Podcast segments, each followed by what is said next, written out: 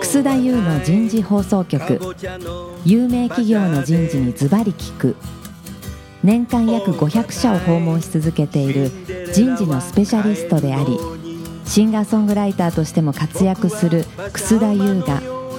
有名企業の人事を招いて企業が抱える課題や実際の事例を紹介しながら解決策を模索していきますこの番組は株式会社マネジメントサービスセンタービジネスコーチ株式会社株式会社ワークスジャパンの提供でお送りいたします管理職の僕があとは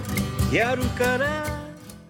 楠田優の人事放送局、有名企業の人事にズバリ聞く、パーソナリティの楠田優です。えー今日は東京赤坂のプロフューチャーの23階のフロアから番組をお送りいたしましょう。今日から4回にわたってお送りするテーマは、人材の早期発見と育成の加速化になります。えー今日第1回目のテーマは、現在及び将来、求められる人材の定義になります。早速ゲストの方をご紹介いたしましょう。今回は日系企業と外資系、特にアメリカの会社、ヨーロッパの会社を経験された相原さんと竹村さんにご出演いただいてます。相原さんどうぞよろしくお願いします。はい、よろしくお願いします。続きまして竹村さんどうぞよろしくお願いします。よろしくお願いします。それと今回のスポンサーを務めていただきます、マネジメントサービスセンターの脇田さんよろしくお願いいたします。はい、よろしくお願いいたします。同じく DDI の市川さんどうぞよろしくお願いします。よろしくお願いします。さあ、相原さん。はい、少しね、タレントプランニングのね、方法について少し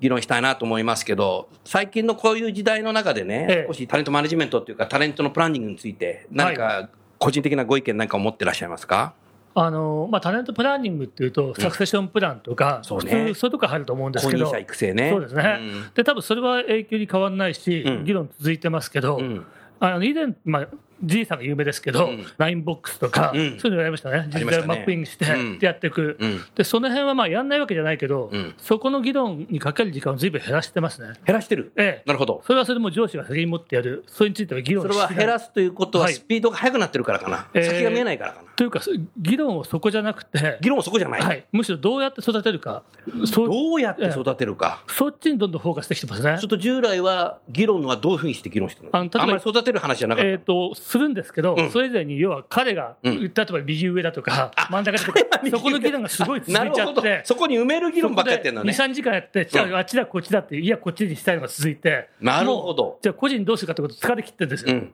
なるほど、なるほど。すごくわかるな。マッピングで終わっちゃう。マッピングで終わっちゃう。なるほどな。いや、面白いな。うん。あの、竹村さんいかがですかそうですね。まあ、あの、非常に今、私も同じような考えうで、ん。で、よくあるのが、まあ、タレントディスカッションをして、はいまあ、今みたいに個人の評定つけますよね。で、結局、まあ、中間レビューとうん実際の評価、うんまあ、年に2回ぐらいやると。うんで、半年経った時うにん、大体同じ話になるんですね。なるほど。あ、それって半年前のやつだよ ねと。だから、だからその時に、じゃあこの人を次にプロモーションさせるためとか、うん育成するためにどういうことしたらいいんだみたいなディスカッションまではするんですけするど、うん。まあ実際にその次にまた同じ話になるので、だから結局あんまり進まない進まない。ということになるんであれば、まあもう少しレーティングそのものも大事ですけども、もう本当に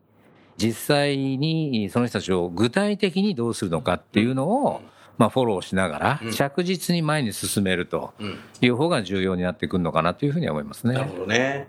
そうすると、アメリカの会社なんかはすごく進んでるような気がしたけども、そうでもなかったと。すごいベーシックですよ、ベーシック。当たり前のことをいかに当たり前にやっていくか、でも結構そこが難しいんですよね、うん。割と言いっぱなしで終わったりとか、せっかくだからね、お二人はあの、アメリカの会社にいらっしゃったからあれだけど、サクセションプランっていう考え方、やっぱそもそもリテンションから入ってんのかな。まあ、個人的意見になりますけど、うんリテンションよりはやはりリーダーのパイプラインをしっかり作っていく、パイプラインを作っていく。はいはいそっちの方が大きいですね。なるほど。いや、突然辞めるから後任者作っとけっていうリテンションだと思ったんだけど。えーっとあそういう意味ではないことはないですけれど、うんむしろやっぱり常にみんな前を見ていく、同じ前を見ていく前を見て言い方変えると、うんある優秀な人がうん同じ仕事ずっとやると飽きてくる、あー飽きるよでな。会社としてはそこ活用したい、だから次に持っていきたい、うんその次に人次がいないとうん動け、動かせないじゃないですか、なるほどそこをいかにいつでもできるようにしていくかっていう方がむしろ大きいと思いますけどね。なるほど。なるほど。なるほど。そうですね。まあ僕はだから育成、竹村さんは。うん。まあ、もともと確かにあるんですね。サクセションプランっていうのは、その人が、まあ、辞めた場合っていうのもあるんですけど、うんその次のステップとして、うんままあそのキャリアアップも含めて、うんやっぱその本人のキャリアが見えないと、うんまあそれもリテンションにつながっちゃいますけども、だからそういう意味で、まあ本人をどう育成していくか、で、うん聞いてはやっぱりそのリーダーシップのパイプラインを強くするっうん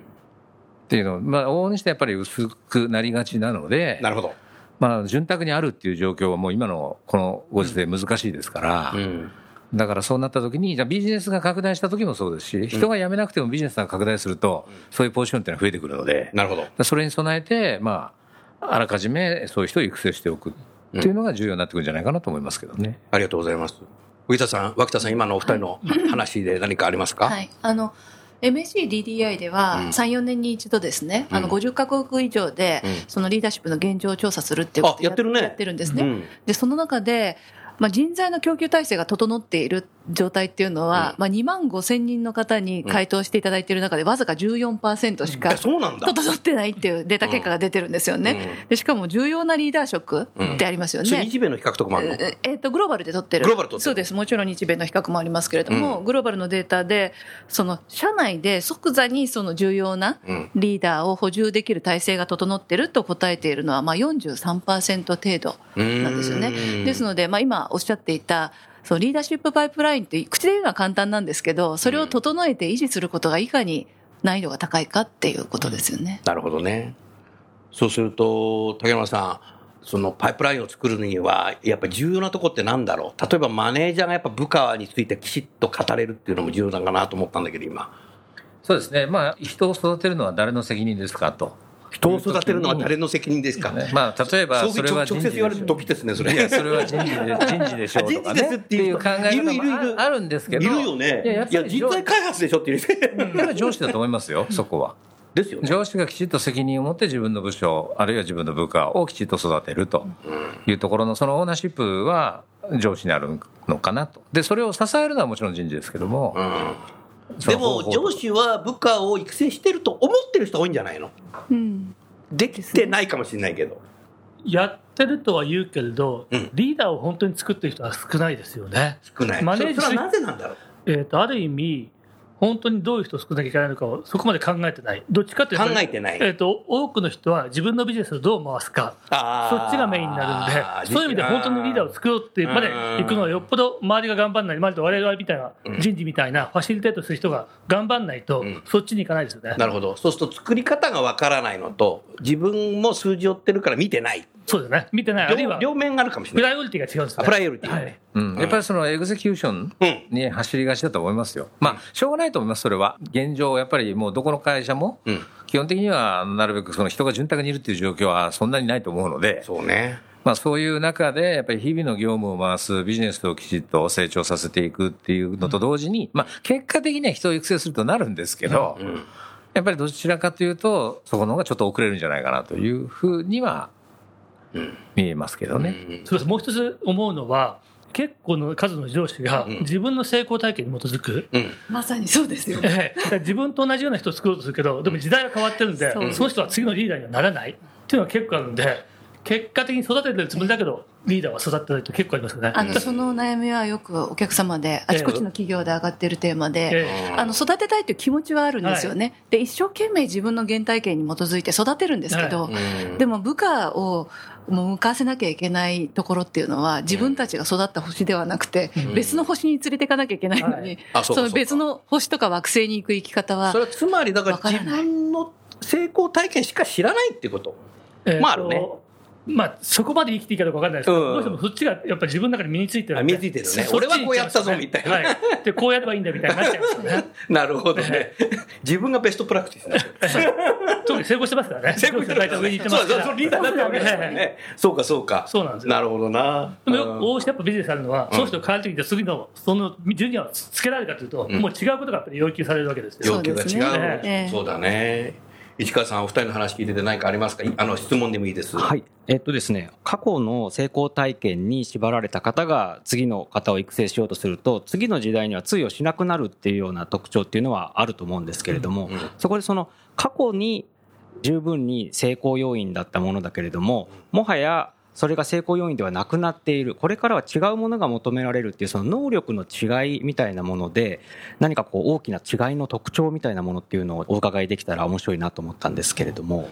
あの全部カバーできると思わないですけど結構キーワード的に最近我々が喋ってるのは一つは変化を受け入れるとか感じ取るとか、変化をリードするとか、うんそういう力ですね、我々今このすごいデジタルで進んでいくじゃないですか、うんこの時代考えたら、まあ、3年から5年はなんとか見えるけれど、うんでも多分5年後もその通りにならない、そうだね例えば5年前を思い返して AI こんな進んでると思わないですよね、本当だよね確かに RPA もそうですよね、だから我々、まあ、ある程度想像するけど、多分その通りにならない、うんましてや10年先は分かるわけがない、うんだとすると分かんない前提に立って、それにどう対処できるかが大事だよねと、見ると変化を感じる、受け取れる、それにチャレンジできるっていうのが、多分一つの要素、そうそですね。れからラーニングアジリティってよく言いますよね、うん学習の速さ、うんこの2つは間違いなくキーワードだと思いますけどね。なるほどね。ちょっと、あやらさん、その、変化、適応する人材、はいそれからラーニング、自分自立してやっていく人材っていうのは、これは何、生まれ持った資質なのか、育った環境なのか、何なんだろうね。えーっとそその上の上司のマネジメント力なのか、どこに影響するんだろう、これ。両方あると思うんですけどね、両方。ただ生、まれつきじゃないな。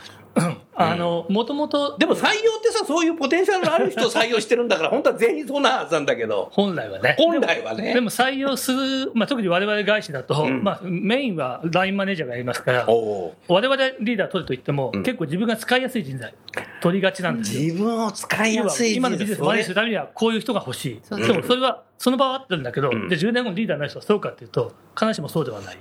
そのギャップが出ますそよのね。ギャップは出る ね。だから人事部がやったとしても、うん我々が優等生と思ってるのは、うん彼女も本当にリーダーではないかもしれないなるほどっていうリスクはありますよね。うんなるほどな。竹村さんどうですか今の話。そうですね。まあ、その、もともと潜在的にあるのかどうかっていうことは、はいまあ、環境の変化で変わってくると思うんですね。うんやっぱり人なので。うんで、あとはですね、まあ、その相原さんの意見に近いですけど、やっぱそのチャレンジ、だん。から変化をまあ感じ取る、受け入れると同時に、そこにやったことないことがいっぱい出てくるんですね。出るよだからな。やったことないことを恐れずに挑戦できるかどうかっていう、そのチャレンジ精神、まあ、失敗を怖がらずにですよね。うんっていうのは、でそれは逆にあの周りの環境もあると思うんですよ、失敗しても許される、うんであればやるし、うん失敗した途端もう終わりになるのと、守りに入りますから、おっしゃる通りだだかねら。そういう意味での環境はあると思いますね。うんなるほどであとはやっぱ潜在的にその好奇心があるかどうか。ああ、やっぱちょっと好奇心ねがある人は、ちょっとそういうのどうなのかなって感じ取れるし、うんチャレンジ精神もついてくるうんのかなというふうには思います。まさにさ、竹村さんも相原さんもさ、次々そうやってさ、転職してさ、チャレンジしてきてさ、全然違う業界に行ってさ、変化適応能力があるわけだから、あなたたち二人みたいな人をどんどん作っていかなきゃいけないってことだね。 大丈夫かな 自分の成功体験の話に なってま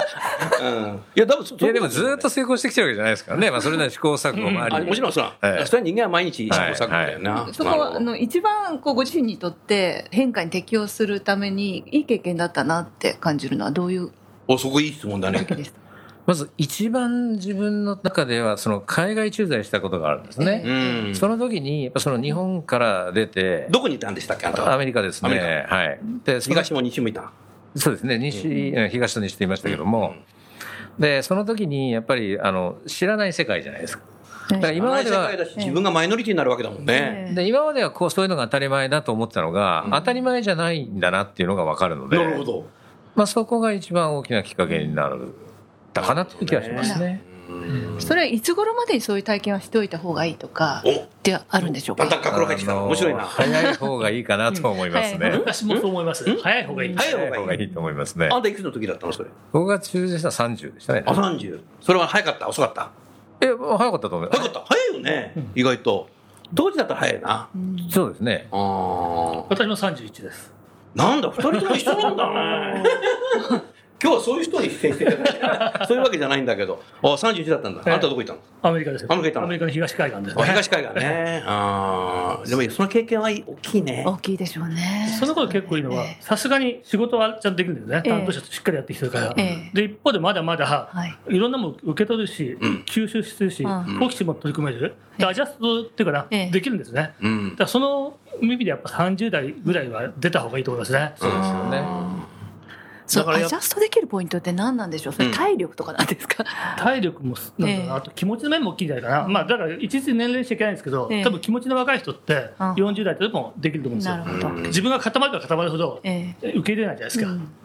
あこれはいい悪いって決めつけちゃうし、えええ体力と精神力か。うんなるほどなそれ。からさっきか竹村さんおっしゃったうん好奇心ってすごい大きいと思好うんで奇すよ心ね。好奇心とかなんかに関心を持つって話ってうーんそうすると、よく言われてるキャリアの中でよく言う、人が向けた経験をさせるということだね。しかも異国の地でマイノリティになるってことだよね。日本にいたらね、マジマジョリティだもんね、考えたら。確うかーに、んまあ、あの、異国に行かなくてもできますよね。そうだねまあ異国に行かなくてもいいけとどとは思いますよ。だからやっぱりその今まで慣れ親しんできた環境じゃ全く違うところに行って、うんうんまあそこで当然違うので最初戸惑ったり、うんまあいろいろ起こるんですよね。それは日本的な何総合職の低軌道っていうことそれ。もっと極端に変わった方がいいんじゃないかなもっと極端に変わった方がい。はい低軌道じゃダメ。低軌道って基本的にやっぱ社内じゃないですかもちろん環境変わるけどうんだからお同じグループ内でも全然違うところが例えば関係会社みたいに出向しちゃった方がはるかにいいと思いますあよ逆にね。今 買っそた会社とかね。買え そうった会社とかだとそうね、いう会社違がういいともん思いますよね、カルチャーがね。あそのお若い方々があ。うんその良かれと思って経験をさせるためだと思って出向させてるのに、はい本人はうんあがっかのりしてなんというかがっかりしてしまう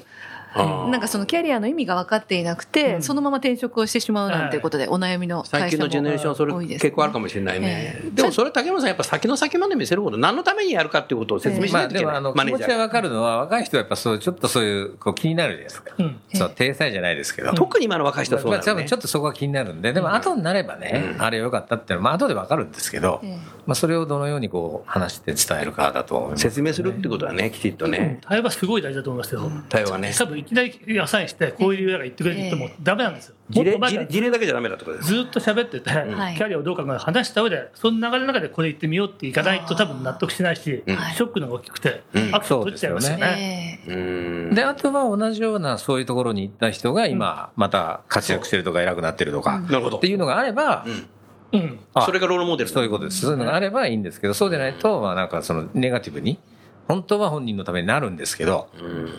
特に日本企業だとやっぱり新入社員中心主義だから同期がいてなんで自分だけあそこに行かなきゃいけないんだって、そこもあるよねそういう相対的な悩みっていうのもなんかあると思いますあるかもしれない配属からもう、配属から配属からそういうの考え始めますよ ね。そうですありますね。な入社して配属日それでなんかこれなんでそこなのみたいな、ええそうです。その辺は気にするともう思います。採用活動ではグローバルグローバル言われて入ったのに、うん入ったらすごく現場が ねそう地方のそう大地方の工場の勤労とか 大事な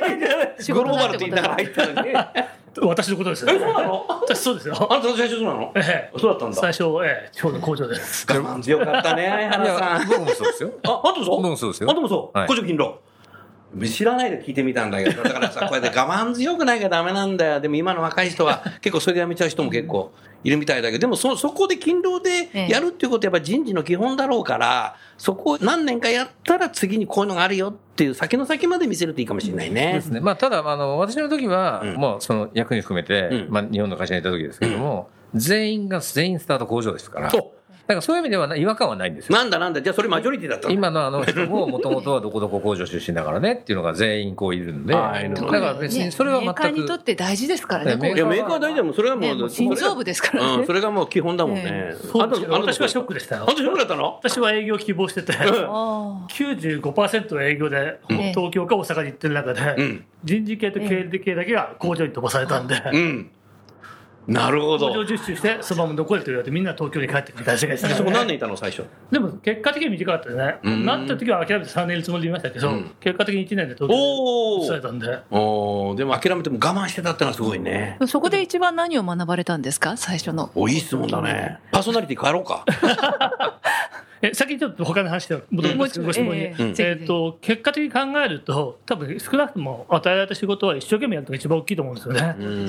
でやっぱ仕事すると工場の現場の人に接するじゃないですか、うんでやっぱりまあみんなすごい一生懸命働いてるし、んあの誇り持ってるし、うんだそういう意味ではそこを知ろうとする、うんえなんでそうやってるのか、どういう仕組みになってるのか、うとんいうのは結果的にすごい役立ちましたよね。でもそういう意味ではそれをやったことによって現場の人と対話をするっていうことは、はい今風な言葉で言うとさ HRBP の基本的なことがもう若いうちに経験したってこともうあるよね。そうですうね。んいや、私も5年弱いましたけど、最初五年いたいましたね。だからその中で担当も全部変わるんですね。あ変わる人事の中うんでうも。んうん。いろいろそのペイロールやったり、職業やったり、採用やったうりん、組合の窓口やったりとかですね。だからそこでまあ一通りのことも学べますし、でもやっぱり先ほど言ったようにメーカーの基本っていうのは現場ですから、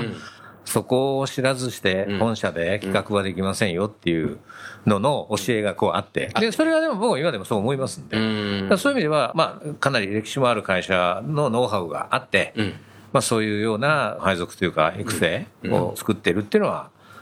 まあ、良かったし、今の自分もそのおかげだとは思ってますんで、なるほどね。うん。市川さんどうですかあのー先ほどのちょっと話に戻ってしまうんですけれどもこれからの人材アジリティ変化に対してラーニングアジリティを持って好奇心を持ってどんどんチャレンジしていくっていうような人材をこれからこう取っていきたいっていうのがあると思うんですそういう人が社内の中に増えれば増えるほどタレントのパイプラインが安定していくのかなと思うんですけれどもそれを増やそうという中で日本の中で人口がどんどん減っていって先週ぐらいですかねあの1年で43万人も人口が減ったっていうようなニュースもありましたけれども、まあ、そうした中でですねその母数がどんどん減っていく中でどうやって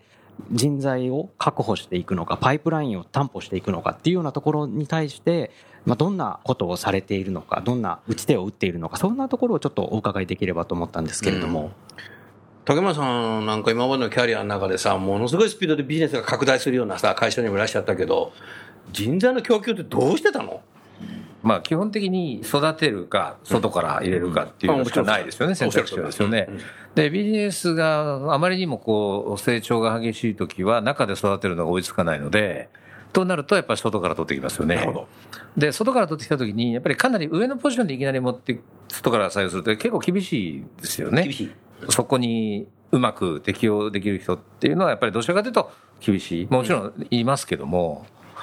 だからそうなると、なるべく若手を早めに採用して、そこから育成のスピードを上げていくという形にしていくしかないのかなっていうふうには思うんですよね。うん。育成っていうのは仕事の経験の育成。仕事の経験の育成ですね。研修じゃなくてね。違いますね。だから、まあ、早めに重要なポジションにつけるとか、うんストレッチ、ストレッチアサアイメントサイメントをさせてみるとか、まあ、どうしてもその、日本的な発想になると、まあ、できるわけないっていう発想、何も経験ない人はね、例えば経験なくてできるわけないって、新卒なんかまだそんなに日本の150年ぐらいある会社だとそういう。ま考えがだあのやっぱりそ残のってるよ3年、5年で育成してっていうところを、それをどうやったら早くできるかっていう、でこれはもう最後は個人差なので、個人差。だからまあそういう人もあの、そうするとやらせてみて、それをきちっと見てないとダメだね。人事なのか、マネージャーなのか、両方ですよね、両方。野放しじゃダメだね。それは無理ですね、やっぱりね。うんで、あとはじゃあ何をしてあげるとそこが早くなるのか、で最後はやっぱり個人のやる気と、やる気と。まあ、オーナーシップっていうかですあそうね、だねまあ、そこに尽きるんですけど、でもそれをこうどうサポートしてあげるかっていうところは、やっぱり人事としての役目としてはあるかなと思いますけどね。有田さんどう思われる先に市川さんの質問にこちら答えちゃうと、竹村さんおっしゃる通りなんですけど、会社によってはその余裕があるかもしれないし、んなくてもっとすぐ取らなきゃいけないかもしれない、ん両方あると思っていて、新卒だけにこだわると、ん確かに労働休減減ったのは聞くけど、ん別に今、働いてる人大勢いるわけで、ん組み合わせだと思うんですよね、新卒と、うん要はもう経験者の採用の、なるほどで欲しいとこ埋めていきゃいい。確かにでもう向こう50年別に困るとは思わないですけどね。うん。それに多分だんだん時代変わっていけば日本人にこだわる時代も違ってくるし、あーむしろ会社としてはいかに会社が魅力あるようにしていくか、それからもう一つは中に入りやすい状況を作る、すぐ馴染めるとか力を発揮できるとか、それから竹村さんおっしゃった育成、それをいかにスピード上げるか、多分その組み合わせかなって気がしますけどね。なるほどね。それ大切だね。ええあの一度外に出て、よそでいろんな経験をしてからまた元の会社に戻るっていうパターンが、うん日本企業だとなんであの人戻ってきたんだみたいなですね煙たがられることもあるみたいなんですよね。うんただむしろそれをこう積極的に推奨していかないとその多様な人材の確保っていうのは難しくなってうんいくでしょうね。そうですね。一回辞めた人がまた戻れる会社と、絶対戻れない会社はといあるけど、でも戻るっていうのは、やっぱ外から見た当社の客観視っていうのは結構重要非常に重要ですっていようねのがあるので、でも最近そういう再雇用多いよね、60歳からの再雇用じゃなくて、増えてきてます増よえね。てきてはいるねえ。えうんあとはまあそこもあるで、一つね。何年間かは再入社の権利ありみたいにうんね、設定してる会社も中にはありますしね。あ外行って戻ってくるっていうのはすごく会社にとってもいいと思ってるんですそうね。ですねなぜかっていうと、うんまあ何らかの理由で、まあ外行ったわけですよね、だけど行ってみたらやっぱり前のそこのいいところっていうのが分かって、んそれで帰るわけですから、だからよりその忠誠心っていうのは、一旦出て帰ってくると、自分の意思でですよ、自分の意思で帰りたいで、会社としてもその人帰ってきてほしいっていうのがマッチした人に関しては、会社にとっては相当なメリットになるし、本人も改めて感じて、いいところっていうのを見えた上で戻りたいっていう話になるので、なるほど、なるほど。これはあの本当にそういうのを活用すると、いいね。ロイヤリティがすごい強い人が戻ってくるとは思いますそね。れから前にも結構ポジティブな影響ありますよ、実は隣の芝が青くて行ってみたけど、外出てみたらいかに前の会社が良かったか、なるほど分かって帰ってくるんで外の会社も青くなかったあ、。言ってみてくれたと前の何てよかったんだと、戻ってそれ語ってくれますから、の多いじゃねえか社内で文句言ってる人にね。わかるわか る。なるほど1ね。回まではウェルカムだと思いますけどね、ええそうですね会社にとっては。まあそうですね。うん何回理もは解なないいかもしれないけど、確かに。うん回はありですね、 確かに。え向こうでだからストレッチアサインメントされていればね、こっちではできなかったかもしれないけども、でまた戻ってきたらねえ、そうですね。他社で育成してくれたってこと も。あとはそのいい意味他でのねところのいいところっていうのが分かるので、なるほど。だから、いや、こういうのも、これはぜひうちで取り入れた方がいいんじゃないかとかっていうこともできるので。できるね。うん。だからもう新卒中心主義の会社は日本多いけど、そういうやっぱ仕組みを入れながらさ、まずダイバーシティインクルージョンがそこで行われるってこともやらなきゃいけないね。そうですね新卒だけで頑張ってる会社って今手にあるからね。あります。たくさんありますし、うんまあ、あの、その同期の絆みたいなもので、社内ネットワークが非常にこう緊密に取れていて、んあのビジネスが進みやすくなるとか、もちろんいい部分もたくさんあるんですけどね。うん。うん一方で、まあ、そのダイバーシティとインクルージョンという意味では、どうしても競争力が、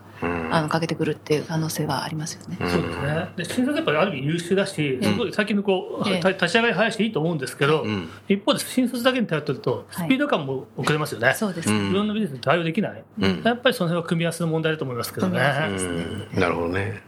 そうすると今日のそのタレントプランニングですけども、やっぱり人事としては、ベンチを厚くすればいいんだろうなっていうふうに思うんだけど、 ベンチもどういうベンチにしていいかわ難しい時代になってきたね、高村さん。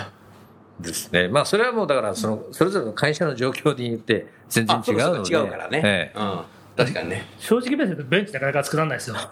だあのさっきベンチ熱くならないですよ。熱くならないのまあ、あの脇田さんが、えええっとさっき43%おっしゃってましたっけ、はいはいあのよく我々もサクセッションプランやって、人事の立場としては、ええマップにしてみるんですよ、キーポジションを書いてみて、いはいレディーナウみたいに要はすぐつける人、おお、えそれから2、3年後、もしくはもう一個ポジションやってからできる人、その次ぐらいのレベル、そうすると結構真っ白なんですよ。あマジそうなんだあるいは同じ名前ばっかりなんですよ。同現じあ同じ人がね、そうでです真面目にやるとねやるあとねの、サクセションプランをサクセションプランのためにやってると、無理やり入れてくるんで、綺麗に埋まってるんですけど、もうそんなもん入れさし人事としては入れさせていけなくて、本当にできる人だけちゃんとやって、ちゃんと作りに行く、じゃないと課題が見えてこないんで、なるほどでどうするかっていう議論とか、あるいはじゃあ、そこに入れるために何をするか、そっちが大事なんで、それをやっていくのがすごい大事だし、一方で、なかなかベンチは熱くならないです。 なるほどなるほど、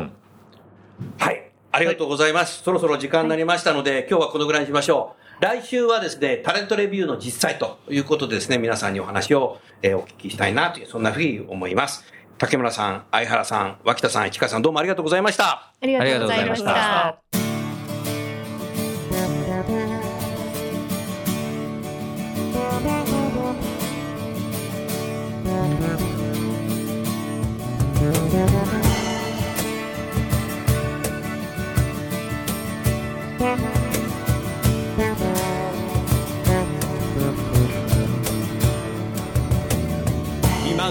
今日のお話はいかがでしたか楠田優の「ザ・タイムズ・ウィル・チェンジ時代は変えられる」とともにエンディングといたしますこの番組は日本最大級の人事ポータルサイト HR プロのウェブサイトからもお聞きいただくことができます HR プロでは人事領域に役立つさまざまな情報を提供していますご興味がある方はウェブサイトをご覧くださいこの番組は企業の人材戦略人材育成のプロフェッショナルカンパニー株式会社マネジメントサービスセンター人と組織の生産性を高めるビジネスコーチ株式会社企業の人材採用支援キャリア支援を通じて人と企業の持続的な成長と価値創造に貢献する株式会社ワークスジャパンの提供でお送りいたしましたそれでは来週もお楽しみにみん